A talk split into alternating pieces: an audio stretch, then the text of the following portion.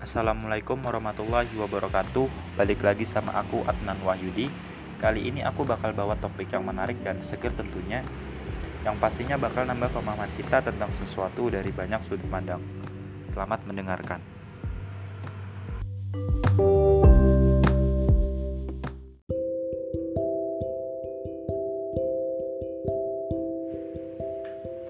Oke, pada sore kali ini aku bakal baca salah satu tulisan di IDN Times. Penasaran bagaimana ceritanya?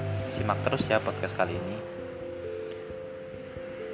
Jadi berita kali ini atau tulisan kali ini ditulis oleh Mbak Amelia Cynthia.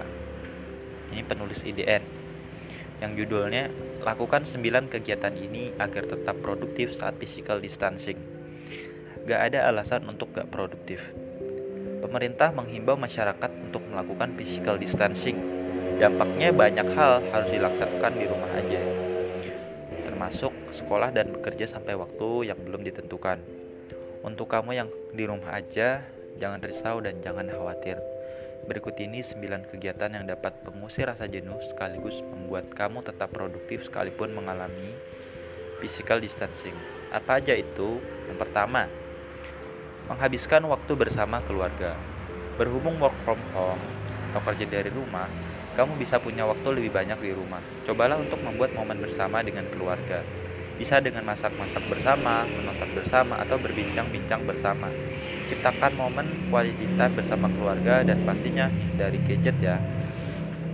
Yang kedua, membereskan dan dekor ulang tempat tinggal. Jika selama ini kamu menginginkan rumah atau kamar yang cozy tapi tidak pernah punya waktu untuk makeover, inilah saatnya. Selagi mempunyai banyak waktu di rumah, tidak ada salahnya untuk mencoba mendekorasi ulang rumah atau kamar kamu agar lebih nyaman. Buat kamu yang dari dulu udah pengen banget punya kamar yang estetik, inilah saatnya mewujudkan impianmu. Tips ketiga, hobi dan keahlian baru. Dengan adanya keadaan yang mengharuskan kamu di rumah aja, dapat menjadi kesempatan buat kamu untuk mencari bakat atau hobi terpendam kamu. Contoh keahlian atau hobi yang bisa kamu coba yaitu memasak, baking, make up, melukis, menyulam, merajut, dance, dan lain-lain. Sangat menguntungkan bukan jika kamu memiliki tambahan keahlian? Yang keempat adalah membaca buku. Kamu bisa menambah wawasan dengan baca buku. Jika tidak punya buku fisik atau tidak bisa membeli karena takut keluar rumah, tenang aja Solusinya adalah kamu tinggal download aplikasi yang memungkinkan membaca di HP. Tersedia berbagai pilihan mulai yang dari yang gratis hingga berbayar. Yang kelima, olahraga. Berhubung sedang physical distancing, pergi ke game bukanlah pilihan yang tepat, tapi jangan khawatir.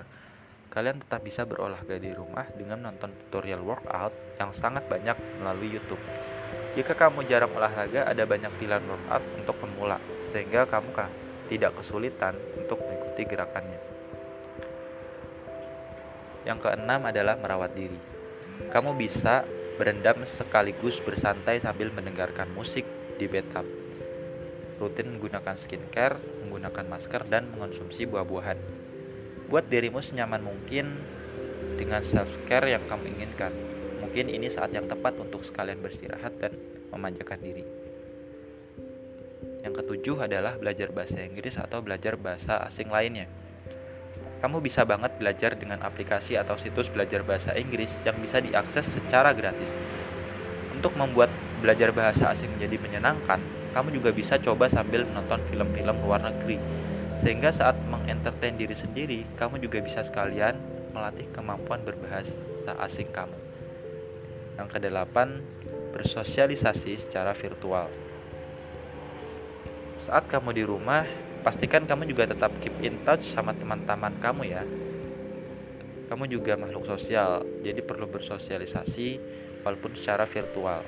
Jika sedang ada waktu luang, kamu bisa banget video call sama geng kamu. Atau boleh juga update tentang kehidupan kamu melalui chat. Intinya pastikan untuk tetap tahu kabar ya. Yang kesembilan adalah mempersiapkan masa depan. Boleh banget nih kamu coba untuk mengisi kegiatan kuarantin di rumah kamu bisa menulis kembali goals yang ingin kamu capai, lalu apa aja yang sudah tercapai dan apa yang belum tercapai. Selain itu, kamu juga bisa sekaligus memikirkan kegiatan tambahan selama kamu di rumah untuk menunjang impian-impian yang akan kamu capai setelah pandemi ini berakhir. Nah, itu tadi 9 kegiatan yang dapat kamu lakukan di rumah selama imbauan physical distancing ini berlaku. Jangan lupa lakukan kegiatan-kegiatan di atas ya, agar kuarantin kamu bisa tetap produktif. Selama kuarantin, dari kegiatan di atas, apa aja yang udah kamu lakukan? Oke, itu tadi 9 tips dari Mbak Amelia Cynthia yang tulisannya bagus banget. Gitu.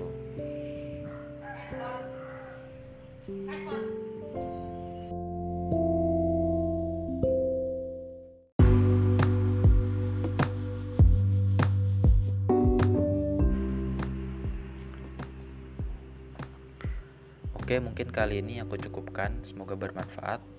Intinya tadi ada 9 tips ya dari Mbak Amelia Cynthia yang bisa banget kita terapin di rumah selama pandemi ini.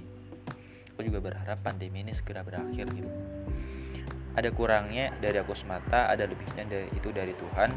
Sampai jumpa di lain waktu. Wassalamualaikum warahmatullahi wabarakatuh.